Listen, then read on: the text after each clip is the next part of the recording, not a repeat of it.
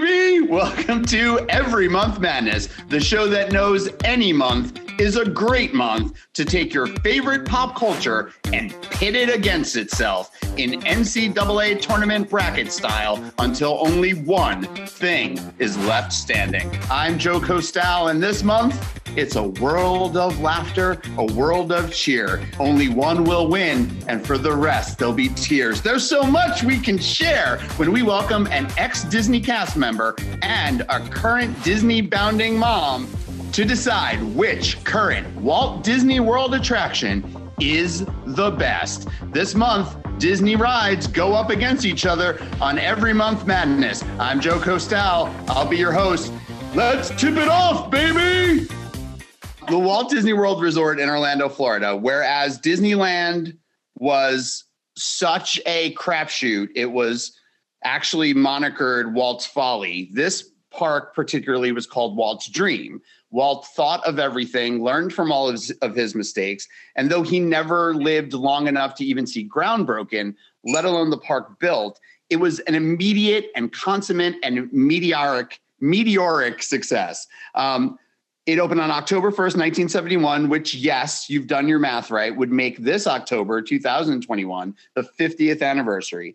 And even in COVID, and even with 25% capacity, and even with a level of unprecedented layoffs, the park has been unbelievably successful. The Walt Disney Organization is worth $195.3 billion.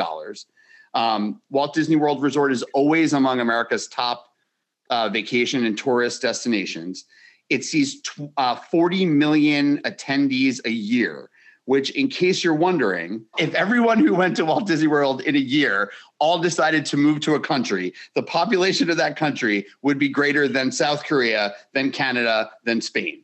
Um, and just to give you a sense of just how unbelievably successful this is, there were 400,000 visitors to the resort in 1971 there are 48 million visitors on on average and it's it's hard this year because you can't count this year because of covid. 48 million people attend the park on average over the last 5 years really since 2015 there were 5000 cast members in 1971 there are over 43,000 people working in the Walt Disney World Resort every day. And according to orlando.com the park brings in 20 to 30 million dollars a day that's a lot of money. So, really, this is more than a theme park, right? This is a cultural institution. This is a touchstone of Americana. But what if you love it so much, you go off and run off and work there? In a way, Walt Disney World is kind of like the modern day circus, right? You can run off and run away and join the magic, which is exactly what our first guest host did. How many years ago? 2010, I started. Okay. Jennifer Costal, years. besides being married to the most handsome man in podcasting, is currently a sixth grade teacher, but has come to that career only after a what you thought was a budding career with the Walt Disney World organization, right? Did you think you would stay there? Yeah, I wasn't sure. I actually started in the Disney College program. Um, and then I wasn't sure if I was ever going to go back to school because I thought I kind of found my my home away from home. Um, and yeah, I ended up staying there for about eight years. Okay. So tell everybody what your lineage was because not only do we have an ex cast member for a guest, but we have an ex fairy godmother as a guest. Fairy godmother in training. Okay. Um, what does that mean? Started at um, in Animal Kingdom at It's Tough to Be a Bug in the Lion King show and then slowly made my way to the Bibbidi Bobbidi Boutique, where I transformed um, little princesses, um, little girls into princesses. And I was fairy godmother in training, where I spent all my days in the castle um, making that magic and spreading that pixie dust there. What else did you do? Um, when I went back to school, I um, also changed that and I was a bartender and server um, at a couple of the different bars um, down at the resort. So Jelly Jelly Rolls and Cafe Rix or Rix Lounge. So you were living a very Disney life. Yes. And, and what does that do, Jen? Does does being a cast member accentuate the magic or does being a cast member ruin the magic? You know, I, I, would say at first we definitely, I mean, I loved being able to spend every day off. Um, going into the parks and exploring different things that you know i only went a couple times as a kid. And so there were so many there are so many details that the walt disney world company really gives to their guests. And it was cool because you know you got to experience that whenever you wanted um, but as those years progressed and as I've realized that my life, I wanted to do different things, I definitely, um, when I clocked in, I was able to give that magic. And I slowly learned when people would come and visit that I was very happy to only go for a short amount of time. People get crazy about being at Disney World, don't they? Yes. Like, give us a really good story of someone being nuts about Disney. Well, I, I don't even know if it's as much as being nuts of then like there's just so many things. When I first started working actually there, you know, believe it or not, the internet was not as big in 2010. And I remember even just the guests that would come in and would talk and how much they would save like you know multiple months worth of mortgage payments to go for this yeah. one trip and so it was really cool that i had such a unique experience especially at the bibbidi bobbidi boutique that it wasn't just that i you know got to see a family real quick checking them into their you know attraction or their hotel room it was you know you spent 30 to 45 minutes with a family and really got to know them and i think those little relationships that i built believe it or not, year after year with some of these families was probably the coolest part. So I don't know if nuts as much as like, you know, immersed. You would never know how many times people ask for the three o'clock parade, what time that was. Um, but yeah. And you're not allowed to be sarcastic, right? I mean, I got a little sarcastic. I was a fairy godmother in training. I was like 250 years old, so I could be a little sassy right. with them. That, yeah, that's old. Um, and I don't know if you know, but the internet is a big thing now, and so there is there are lots of interesting ways to immerse yourself in that Disney culture. And our next guest host this month is actually involved in one of these. Um, I don't even know if you'd call it a hobby, Kate, or what, but I want to introduce not only someone who was my first, my very first friend at at college, um, but also someone who is a proud Disney bounding mom, right? And so I want to introduce Kate Wasco, who's going to tell us uh, what Disney bounding is. Because honestly, Kate, until I talked to you about it, I had no idea. Well, I I appreciate you asking me. I'm super honored that anyone would consider me um, an expert on anything, and that includes Disney. And it's I'm sort of in a unique uh, moment that my family just recently went during COVID, so I got to experience a lot of Disney, in, you know, as it's changed in the past ten years. But um, one, the Disney bounding is was started ten years ago by a woman named Leslie Kay. Uh, I don't really know the evolution uh, exactly about how. I, I, know I thought it had something to do with a blog. Um, that the adults are not allowed to wear costumes into the parks. You have to be 14 or under, I believe, to wear actual costumes. And she, wait, is that is that true right now, Kate? Yeah. Mm-hmm. Oh wow! Uh, and except for Halloween, except for Halloween, they make the exception for the Halloween parties that you can wear costumes. But yeah, you can't be over 14. You can't wear authentic looking costumes be, for liability reasons. And um, I'm sure, you know, they don't want anybody, any person off the street getting taken for a real cast member. They don't want that. But they also, you know, there's there's some evil people out there that might dress like a princess and then a child comes running up to them and and they could have nefarious reasons for wanting to act like a cast member. Oh um, anyway, this woman decided, well, I still want to dress like my favorite characters. And she used regular street clothing and color blocked and used accessories and hairstyles and ears, of course, um, to emulate the characters. And it just really, she put it in a blog, I think. Um, and it just totally took off and went viral and now she runs all the social media behind it the facebook pages and um, instagram and she runs contests she's written books with all these photos of disney bounders who've really caught her eye and um, so we're just finishing up march which is a big it's the big challenge, the March Disney Bound challenge. She puts out the themes back in December. Everybody plans them, and then we all post every day what our our outfits are. Really, it's it's kind of like low key uh, cosplay. Is it low key cosplay? Really? It is. I mean, cosplay. I mean, I I have friends who cosplay, and man, do they really? I mean, they build things. They're using foam and wood and PVC, and I mean, they're sewing. Yeah. This is more regular, whatever's in your closet. Really. Yeah, but I I will say so. First, we should say Kate's also an art teacher.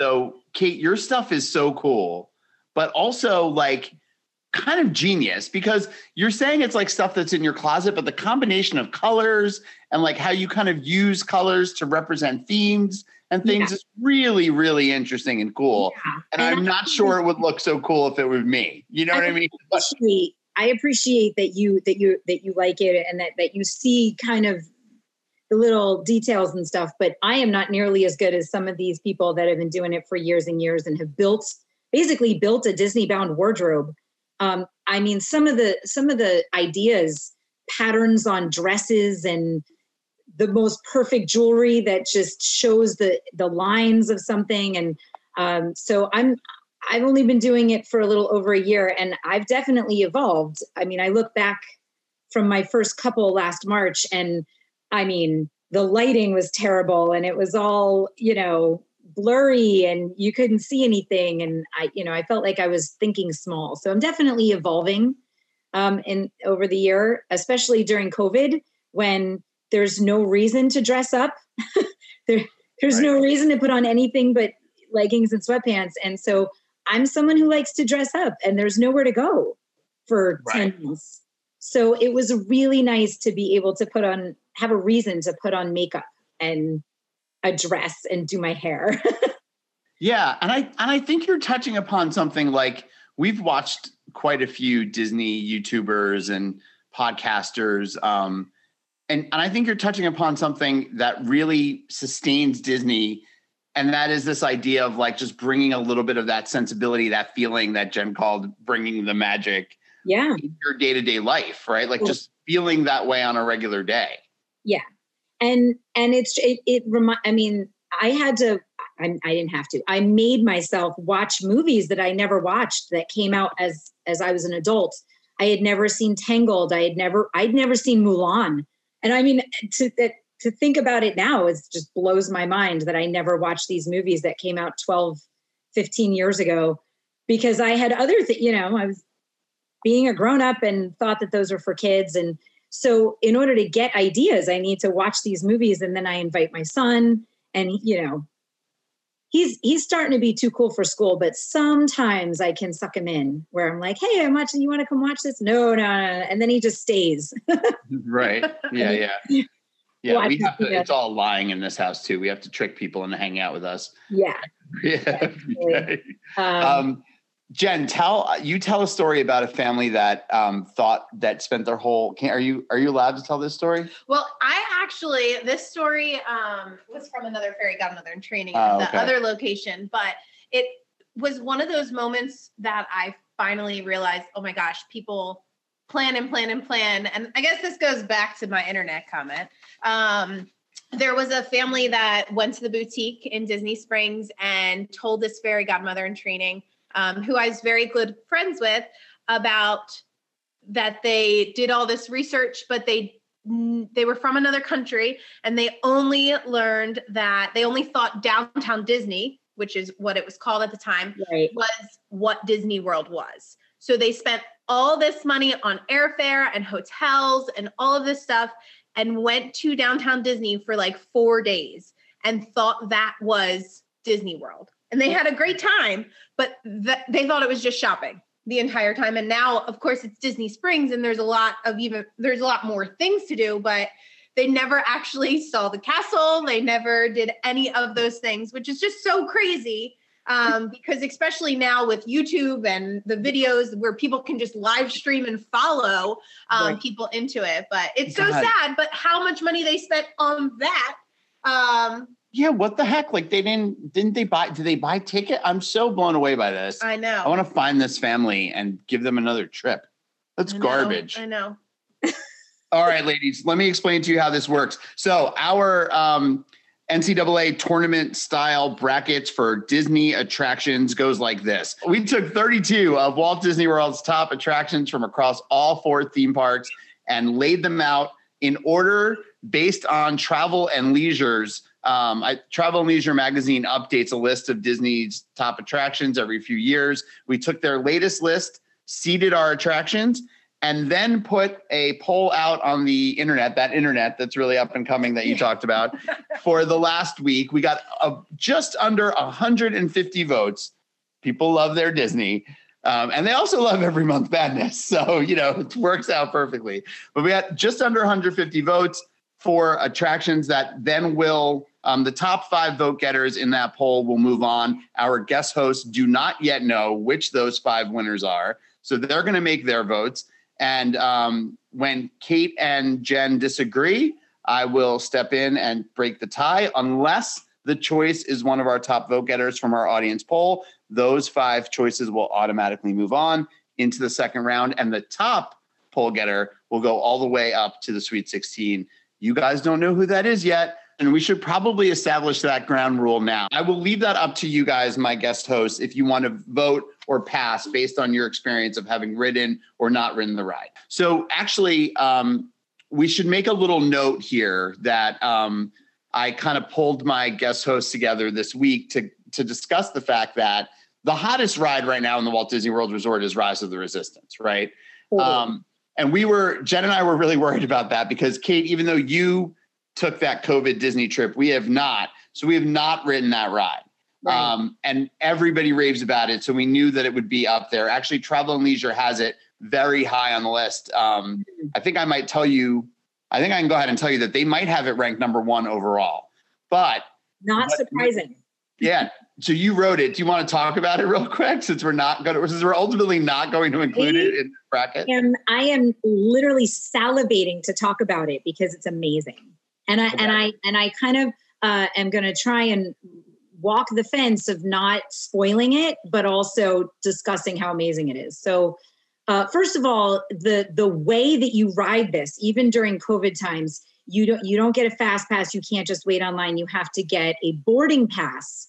And throughout the year, uh, when when it first opened before the shutdown, and then when when the parks reopened, that that process was tweaked and changed, and you know, but once we were there in November, the way you had to get this boarding pass was basically at the turning of the second of 7 a.m.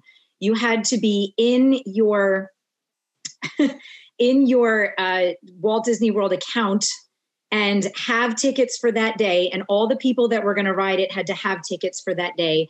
And you had to just keep hitting the button and get you through to get these tickets. And it was like a lottery. It was like So whoever was the fastest. Started your day on your cell phone trying to refresh till you got this ticket. yeah so but but you know I, I was obsessed with planning this trip and we were only going to hollywood studios one day and i had to do it i had to get it that day and uh, so it was very stressful i woke up an hour before everybody else in the hotel room and I, I was quiet in the bathroom and i had both my cell phone and my husband's together. One was on the military time watch and mine was on the account so that this the like one second before it turned to 7 a.m on his phone i hit the refresh and then just hit board board you know like the whatever the buttons were.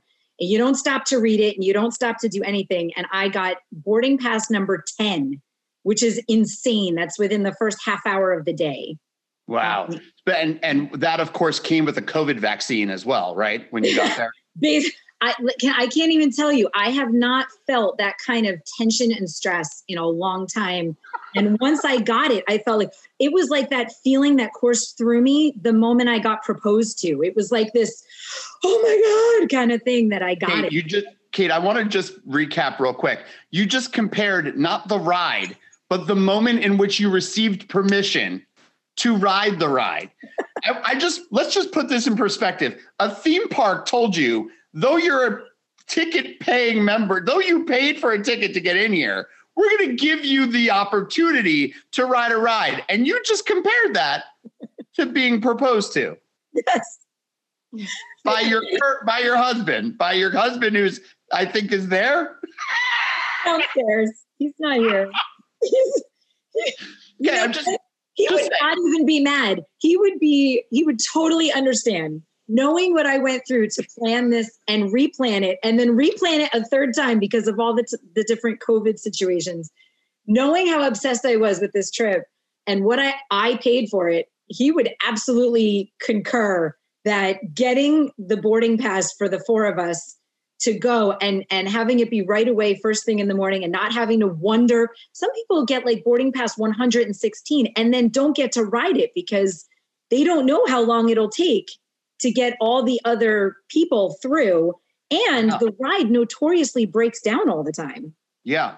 so imagine getting it and then still not Ironically, how Jen felt about how I proposed to her. She was like, I'm not even sure I'm still going to be here when this comes around.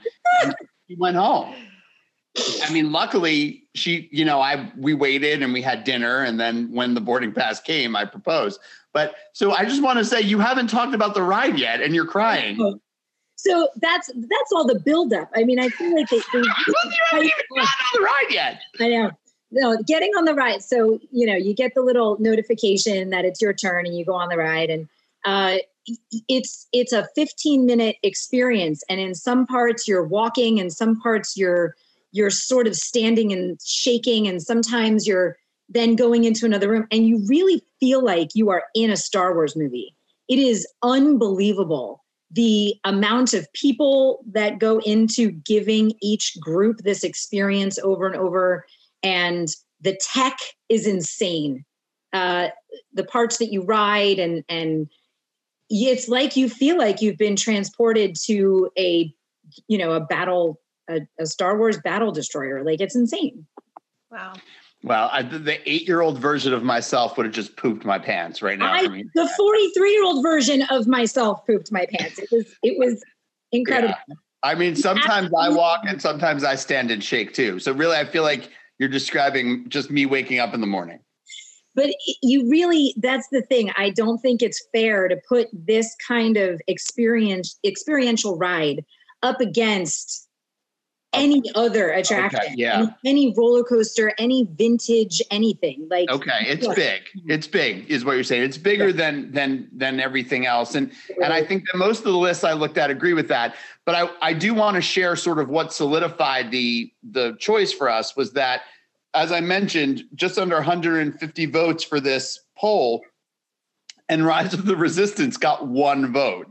And this was a poll that had four votes for the Carousel of Progress and three votes for the Country Bears Jamboree. So I really had to go out on a limb and say it's not that our listeners didn't like the ride, it's that our listeners haven't ridden the ride. i agree And since that seems to be true, we're going to take it out of the bracket. Also, because honestly, um, it looks like it just wouldn't be a contest with it in there. So this Yeah. will be pre-rise of the resistance, and uh, Kate's Totally. marriage is safe for now. So we will start the brackets if you're ready. okay Kate, you're going to start us off. The Okay. number one seed on this part of the tournament, and I broke the tournament into four regions Magic, Fantasy, Adventure, and Tomorrow. And you should all know why. Um, the number one seed in the Magic bracket is Peter Pan's Flight from Fantasyland in the Magic Kingdom. And that's going up against a perennial favorite, the People Mover or Tomorrowland Transit Authority in Tomorrowland. Now, Kate, you have never ridden the People Mover ever? of all the times i've gone i haven't uh, only because it looked really boring and it i never has a line. It I. I, don't understand how people would like it.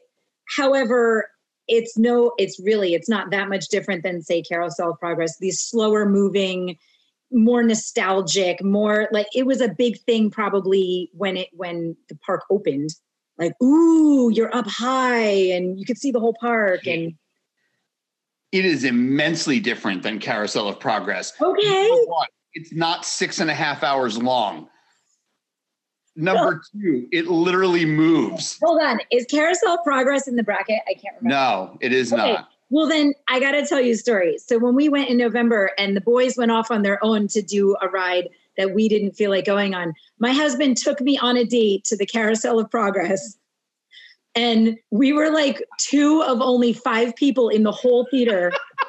and so we literally put our feet up and held hands, and it was so sweet. I've never had a date that lasted as long as Carousel of Progress. I'm 23 years old. so. Jen, all right. So are you passing on this first? I, I, you know what? I'm gonna. I did Vote vote. I did make a vote, and I and I voted Peter Pan only because I had been on it. But I have to say, Peter Pan is one of my least favorite. So Oh. if I need to pass, I understand, and I'm okay with it because Okay. Well, so go ahead. I will agree with you. I think Peter Pan is so overrated. That line is ridiculous all the time. Um, so I would say Peter Pan is my loser here, and I am voting for the People Mover because it is that perfect couple of minutes when you are tired and you but you get to see the entire Tomorrowland. You get to go through Space Mountain and through little pieces um, that have really helped build Tomorrowland. If I'm not mistaken, I think even there's like the Epcot protocol and uh, Mm, Prototype, yeah, yeah, in yeah. there um, that you just get to sit and kind of go through and explore. And so for me, that is definitely my winner um, in out of these two. Peter Pan's flight is just a snore for me. agreed. I don't understand why people love it so much. It's like cardboard cutouts with neon paint. It yeah. doesn't go fast. It's like So, so first of all, I'm really excited because we did a 32 um, song bracket. We did a Billy Joel song bracket, and I think I voted like twice. And here I'm already voting at the first one here, so I'm very excited. But I'm going to have to agree with um, Jen and say I'm a big fan of Tomorrowland Transit Authority. So I will say that you know Peter Pan's um, popularity is really more of a nostalgia thing. I mean, it is one of the original dark rides. My sister's getting very angry, as as I'm sure listeners are throwing their Apple device, their devices across the street because we just unseated. We just got rid of the One of perennial favorite. Um, th- but it, you know, as far as dark rides go, it, it's one of the OGs. It's it, you know, it it uses, like you said, it uses paper and neon paint, and I'm sure the art teacher and you can appreciate what a feat that was when it was built. Um, and and it is so beloved in a way that I kind of almost don't understand. I mean, they had to give this a, a an interactive cue just because the lines are out of control. It is it is one of the, if not the most quickly sold out fast pass in the Magic Kingdom. true. It's crazy. Um, I think maybe it has to do with the fact that like I don't have a little kid anymore. My my kid's a teenager, and so you know he wouldn't have been interested in go. But the the time I went before this time was 11 years ago, and he was a year and a half. And I took him on Peter Pan, and I was petrified that he was going to slide out under the bar. And all I remember of the ride was not was just clutching him for dear life that he wouldn't wiggle out. You know, uh, wiggle out from the uh, under the butt because there's very little safety. Yeah. and to be fair, you are flying over London, so that would be extremely unsafe. Um, I think my so my in the college program, my roommate actually worked on Peter Pan and It's a Small World. And we all remember that first day we had just met each other and she came home and she was like, I have Peter Pan and Small World. And I mean, she would come home exhausted and thankful for her other cast members because you know, she would go crazy sometimes because it was constantly busy. I mean, I have to say the one best part that they probably do is the the cast member who moves technically the lap bar and goes, "Here's some pixie dust," and that's probably that magical moment for so many kids Yeah, that they're like, "Oh, I get to go fly," but right. I don't know. Yeah. so there th- this is my is my peter pan's flight story i remember the first time i went to disney now people around my age will relate to this it went back in the day in in 80s version of magic kingdom my sister will also vouch for this you walked through cinderella's castle and the first attraction on your right hand side was a ride called snow white's scary adventures and marissa if you Yeah. want to unmic for this um, the the my sister and the executive producer of, of uh, this podcast and founder co-founder of Three Crones Presents is here. to verify the fact that it scared the absolute crap out of us. And we had never been on a Disney World ride. It's the first thing you put us in. Now, if you are thinking that I'm crazy, go on YouTube and watch the footage of this ride. It is scary. It is See- scary as balls. It's only been gone for a couple years, I think. No. True, but they they changed it in like 1987. Oh yeah. And if yeah. you were one of the luckily scarred early 80s riders like Marissa and I were, um, yeah, you t- go ahead, say that, Marissa. Oh, hey. Hey there. Hi. uh, first of all, how dare all of you for Peter Pan? Second of all, um, clearly y'all lost your magic years ago. But I, you know, Kate, I do, Kate, I do agree with you. I held on to my daughter with every, like, I'm like just so tight the entire time. I was so convinced she was going to fly through the bottom. The Snow White original ending was the witch was pushing a rock and, And you would died. spin and it would look like stars and you died. Yeah. Yeah. Died. Mhm. What kind of coked up Imagineers were like, you know what the ride's going to be? You're the gonna same the same ones that were on the Booger Sugar when they made Mr. Toad's Wild Ride. I was just gonna say that, Marissa. I was just gonna say the Mr. Toad's Wild Ride. I'm like, you know, I, they there is something wrong with people that you're like, well, you know, let's let. Agreed. You're crash. You're a car. You're crashing into things. You're running things over. Like, From 1979 to 1987, the cocaine ran the Imagineering attractions department Yeah. at Walt Disney World. Only the yayo could have brought you things like Figment's Journey into the Imagination. Yes. Okay. All right. All that craziness said, Tomorrowland Transit Authority moves on. Number eight seed, already upsetting a number one. Jen, you're going to start us out on the next uh, matchup with the number four seed from Hollywood Studios, Rocking Roller Coaster, versus that opening day favorite in the Magic Kingdom, The Jungle Cruise. Hmm. Um, I don't know. Rock and roller coaster. Once you've been on it once, the that scene to get through to the actual roller coaster. I I think I'm gonna have to vote for Jungle Cruise because of it.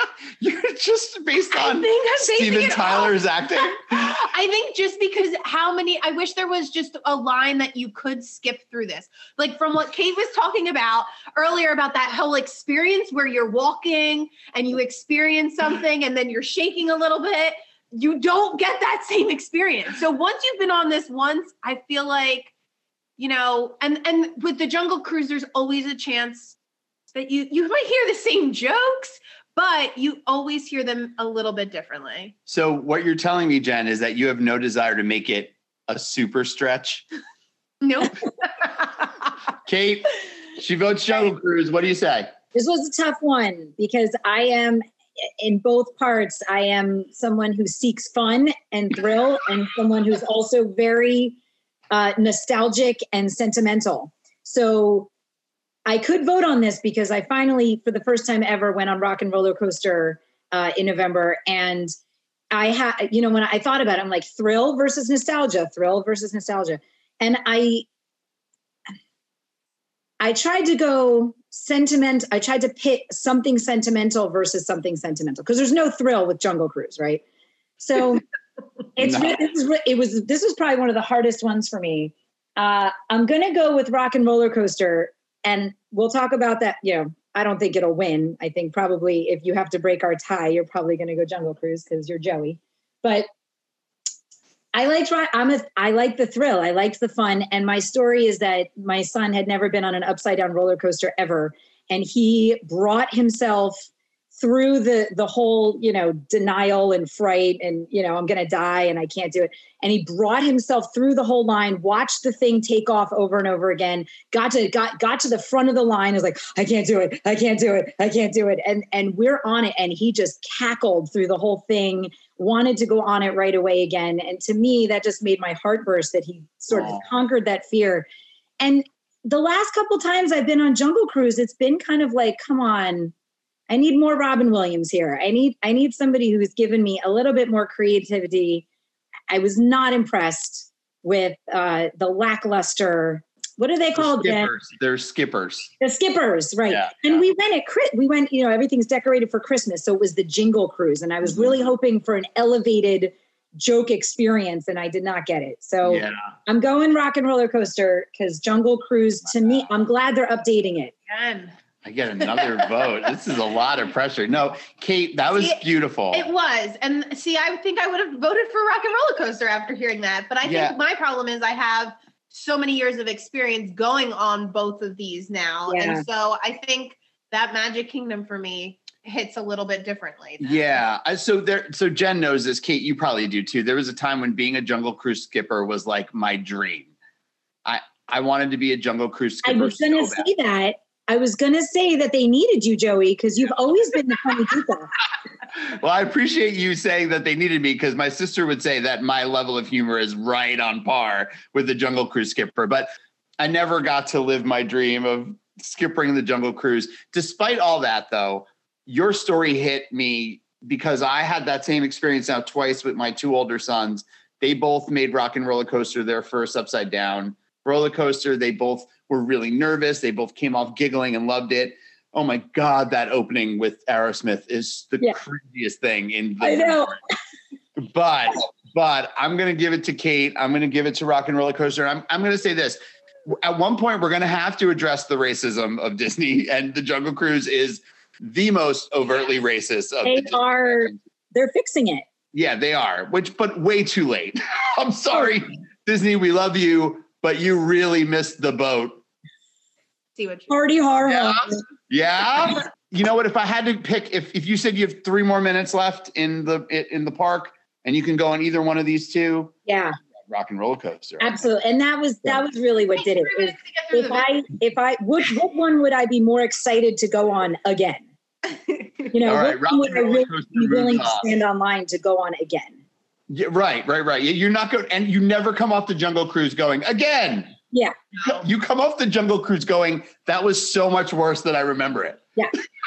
totally and i love it i still love it i'm not saying that it's it's not in the peter pan arena for me okay i do love it i want to go on it every time i go to disney like i you know but i it, it's it's not something that i'm like ooh yeah that's my first that's my first one that's where i gotta go first Well, while we're being fair, Rock and Roller Coaster could use some help. Do they could they could So I, and this might just be from the talk, but I had heard that they were going to, but trying to find another band or something was is like a challenge. I guess it's actually like a lot harder to also think of somebody who's going to last for this long yeah Yeah, and would want to do it. So you got to give it to Aerosmith that they've hung on this long, right? I mean, and and I got to tell you, as they're gonna be going to the haunted mansion soon as like zombies Yeah, yeah, they're definitely going to be. Da- I mean, it, if you take any young person on that ride, they already have no clue who those people are.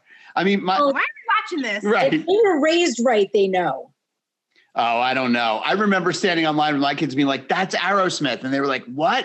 Who?" I'm like, "You know, But the to be ride." fair, and isn't on the video he goes on a, a phone, and the kids probably don't even know, Know what what, a that phone is. Yeah, they have to use a looks phone. like. Let's move on. all right Pirates of the Caribbean or the Caribbean? First, we got to decide what we're calling it. What do you say, Pirates of the Caribbean. Kate? I, yeah, I say Caribbean. Okay, Say Caribbean. why is it that people say almost universally Pirates of the Caribbean, but they go on a cruise to the Caribbean? I don't know. No, but I'm not. I'm not. I'm not kidding. Tell me the last time someone said to you, "Oh, I'm taking a cruise to the Caribbean." I actually have heard people say that. No I- one thinks that. It's it's. I think I think you- you could say it either way. I'm trying to think of another word that does that. No, no one says Pirates of the Caribbean. Oh, there's Because if you said that, caramel or someone would caramel. Slap you. You know, Kevin Bacon would slap you if you said Pirates of the Caribbean. yeah. Well, no, that's what everybody calls it. Everybody else calls it Caribbean, Pirates of the Caribbean. No, they don't. Nobody I says have heard more of the people Caribbean. call Caribbean than We Caribbean. don't say Pirates of the Caribbean. Yes, we do. When? Who says Pirates of the Caribbean? no one even know what that is.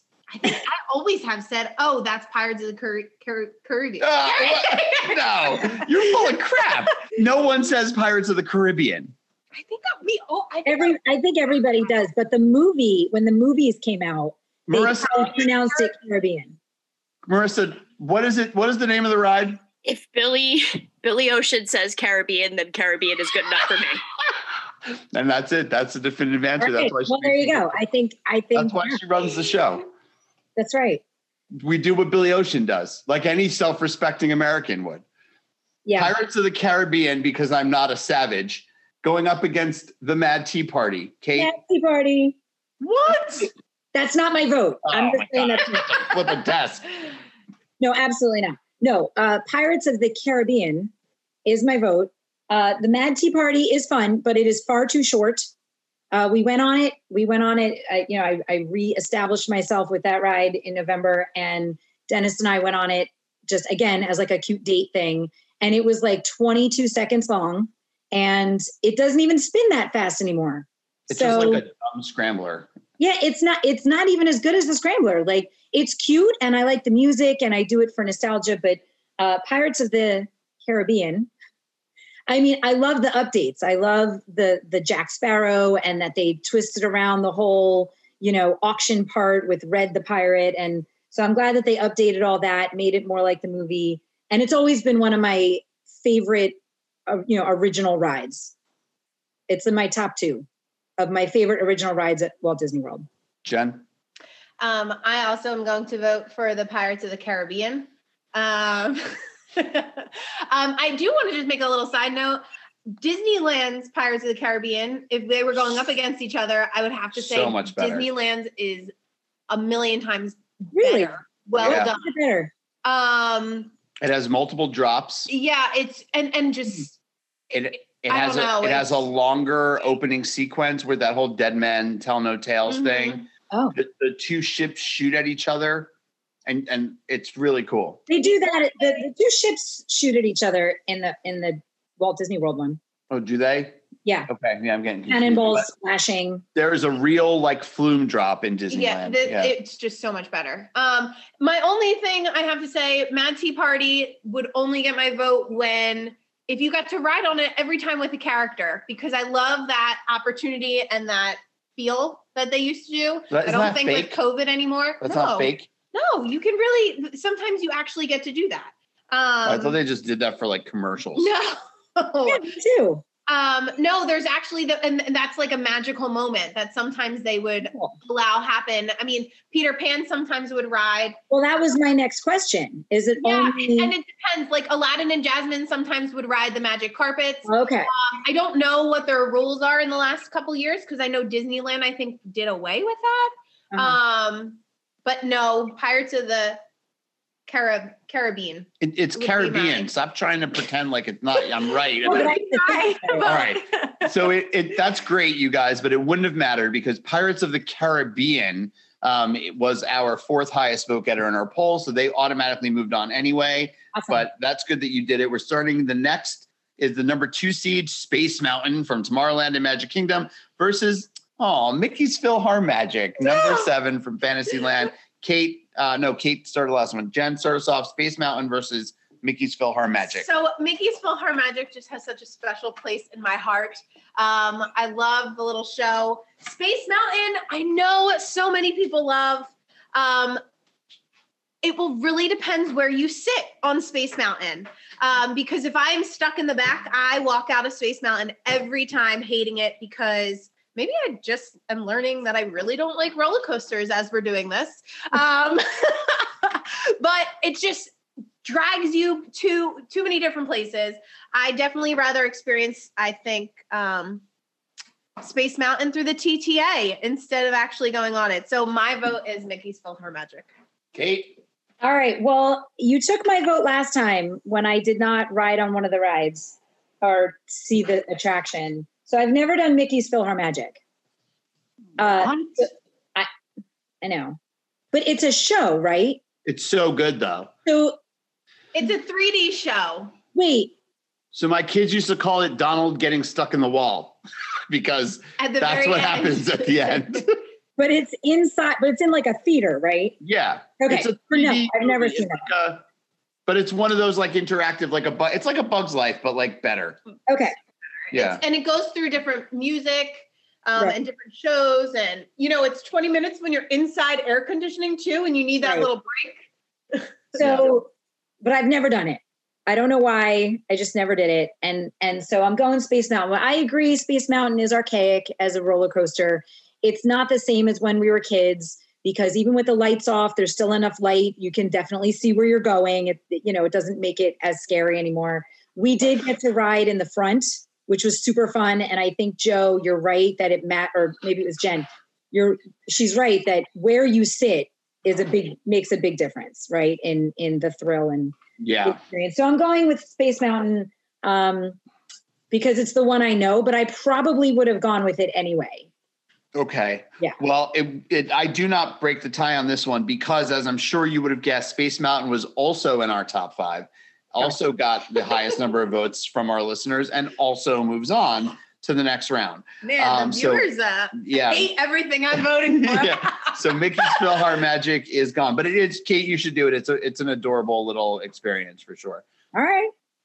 All right, good stuff. Space Mountain moves on. So if we haven't already read, if we haven't already alienated enough listeners, we're going to do it now because we're going to slip the monorail into this list. And the reason why we're slipping the monorail, there's a two twofold reason. One's crappy, one's good. The crappy reason is because we didn't think to remove Rise of the Resistance until we made the seating, so we didn't want to screw up the whole bracket. Um, the the good reason though is that the monorail received like half a dozen votes in our poll.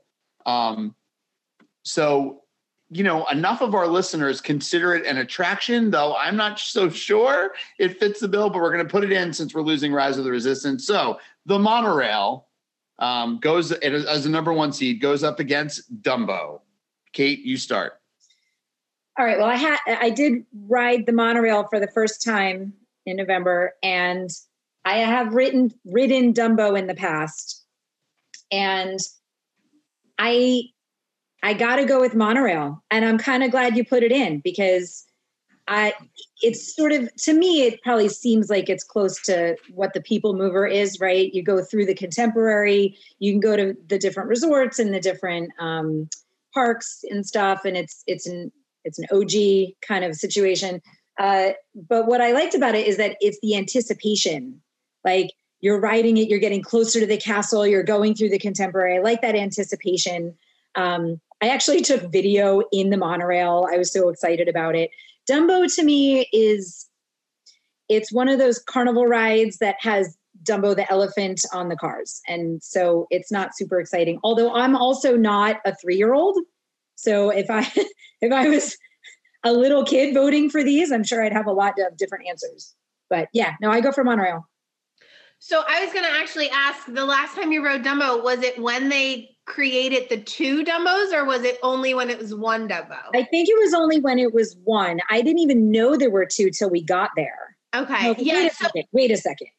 I have to say, you know, 100% my vote would be monorail originally because once they redid that, the two Dumbos, the inside the circus little area, it's like actually like a waiting queue, which is super cool for like those younger. It's like a giant playground for the kids. Oh, fine. Um, so you know, parents who don't feel like ho- there was always a line there. Um, so I think it was a super smart move that they did. They made two, um, and this interactive jungle gym essentially for the kids. I think is super cool. However, my personal self, I think I'm also going to have to vote for the monorail um, because I also love the fact that you can easily transport. Um, it's a great little activity to bar crawl too um, Oh, yeah. to the different resorts and get to do that too. So I would vote monorail.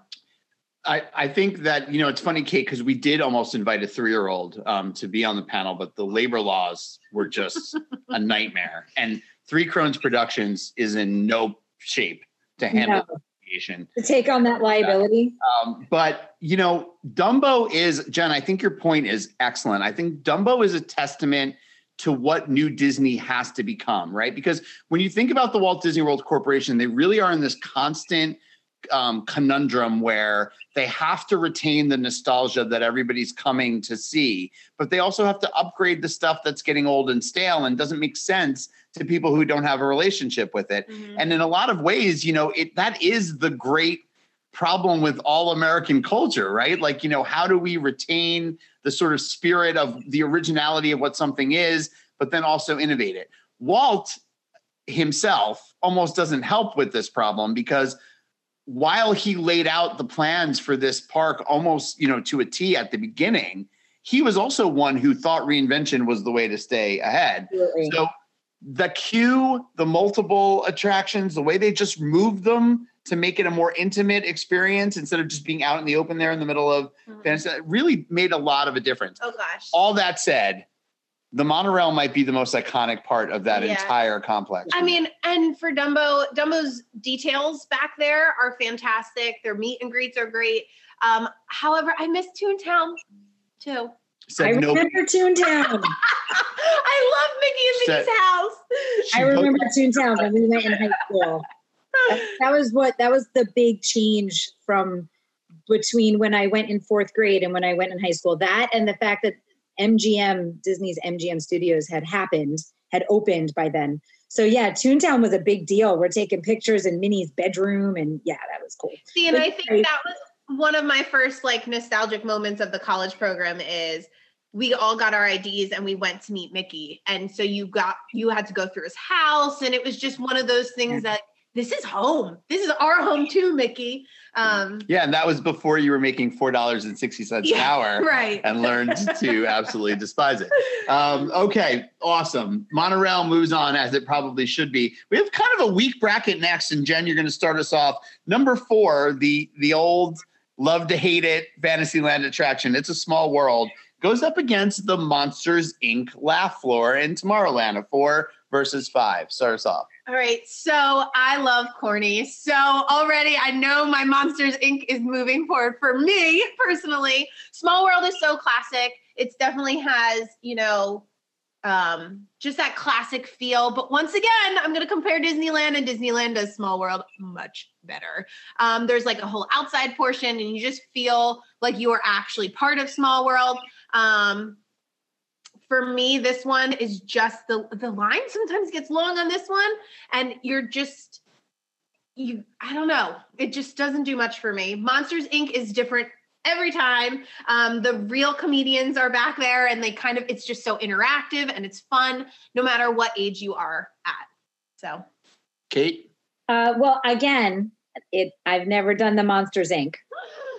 I know, I know. don't don't kick me off the Zoom. and, and this. Do you do you do you just not know where Tomorrowland is, Kate? No, Because- we went, and a lot of stuff wasn't open. Um, oh, okay. Anything that was in a theater was not open because of COVID. So Oh, that makes because they, um, you know, they were siphoning money just out the door with having every, you know, the limited capacity.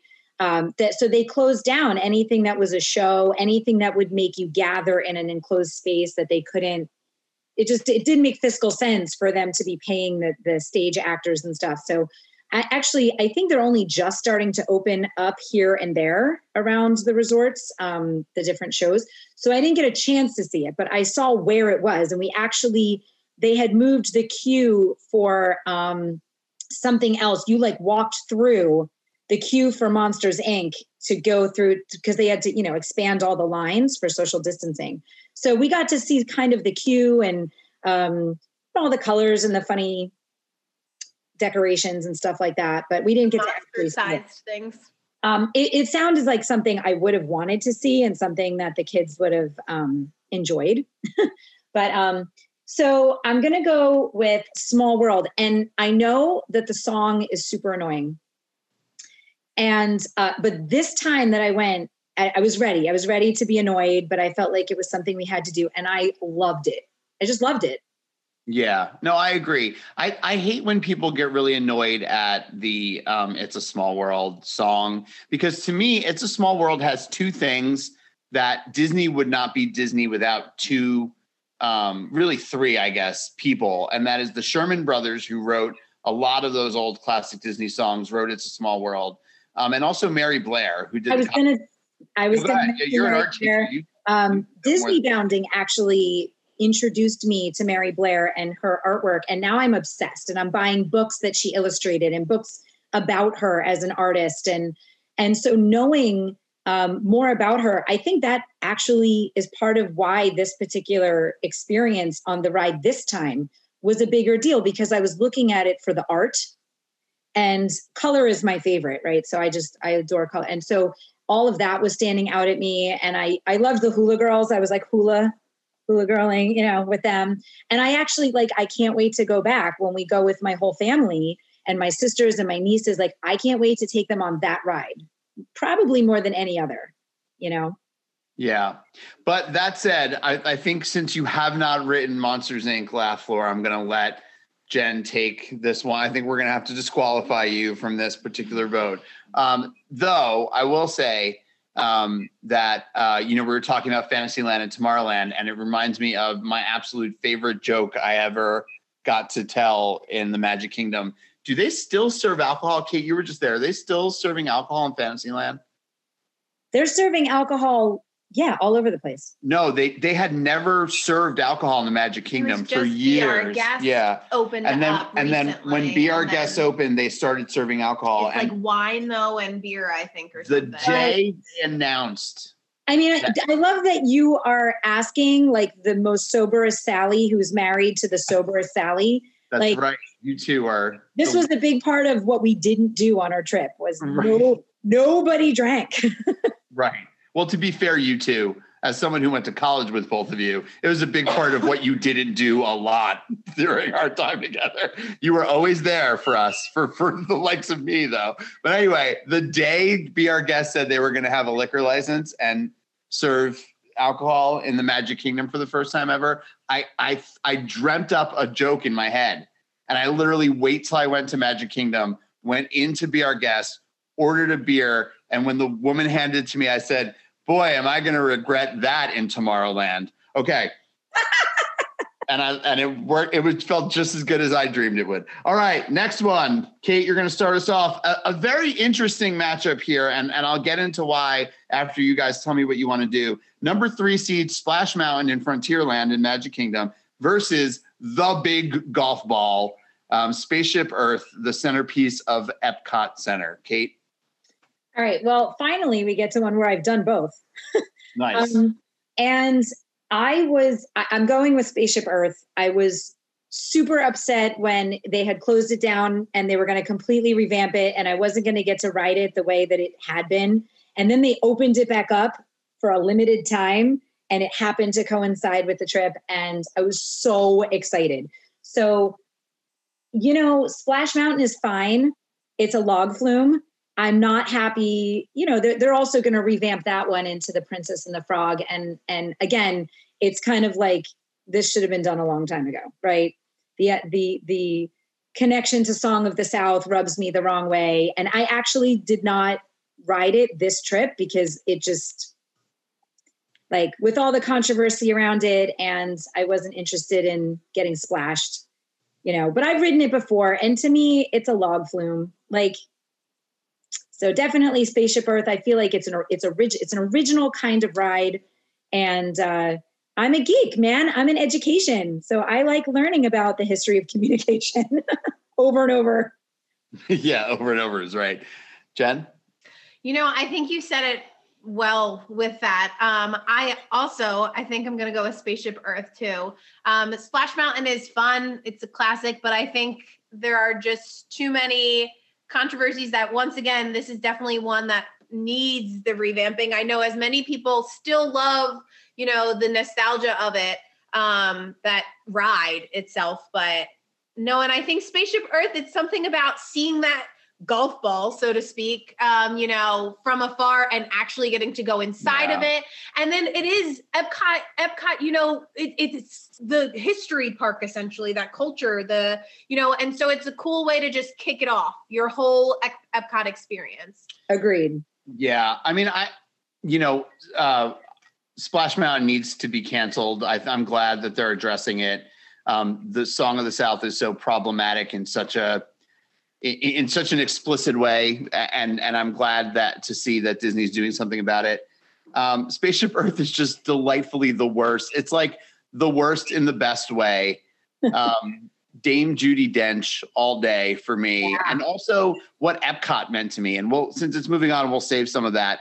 But I'm for me, I think it's just that Spaceship Earth is a stand-in for what Epcot has always represented, and I'll and I'll save that a little bit um, for later in the show. Um, all right, we are uh, about halfway through. Believe it or not, I know we're moving slowly. Sorry, we're about halfway through our bracket. The last um, matchup on this side of the bracket: number two seed Big Thunder versus versus number seven, the old Mr. Toad's Wild Ride, the new Adventures of Winnie the Pooh. Um, Kate, you start. Okay. Um, I was uh, totally non, not at all. I mean, the Winnie the Pooh is cute, right? And I, it's got some new effects and stuff, but I got to go Big Thunder. And you know, Big Thunder is not. Eh, it's it's a roller coaster, whatever. It's one of the OG rickety kind of things, but I, am yeah, I'm going with the thrill over the cutesy uh, snooze fest. It's adorable, but yeah. Jen. Um, Big Thunder has my vote. You definitely have to sit in the back for this one, unlike Space Mountain for me. Um, Adventures of the Winnie Winnie the Pooh. The queue line's cool that they redid, but I know my husband's not going to be happy with me because he loves that yellow bear. I love Winnie the Pooh. Um, but you know, there Winnie the Pooh just doesn't do it for me at all. It's and and once again, if there was that three year old here, maybe they would say that this one is. Um, but no, I would. Big Thunder is my vote. Okay, so a Frontierland um, representative moves on. That gets us out of that side of the bracket. We move on to the next side. You know, I I I was remiss to leave this out when we were talking about Splash Mountain. I thought it was very interesting that while Splash Mountain did receive quite a few votes in our poll, it was not quite enough votes to crack the top five. And I really, in my heart, believe that a year ago that would not be the case. Um, and maybe that's the most absolutely inane form of progress we can point to. But if that, you know, I don't know, maybe, maybe I'm being very altruistic and hopeful, but maybe that's social progress at work. Wait, All I, right. we're halfway through. Can I ask a question? I am Yeah. not keeping count. How many of the voters' choices have we established? Has it been two? Yes, two Okay. voters' choices have moved on. Okay. And those two uh, choices are Pirates of the Caribbean and Space. Caribbean. See, I'm just proving my point. Is that when I said it the other way, no one wants to hear it that way. I'm saying Caribbean. Fine. I'm right now. I feel like we're having like the Cool Whip conversation in Family Guy. I'm saying Caribbean, and you two were arguing with me, but then also saying Caribbean, which is just proving my point. I didn't want to yell on my own Pirates. Just podcast. call it pirates.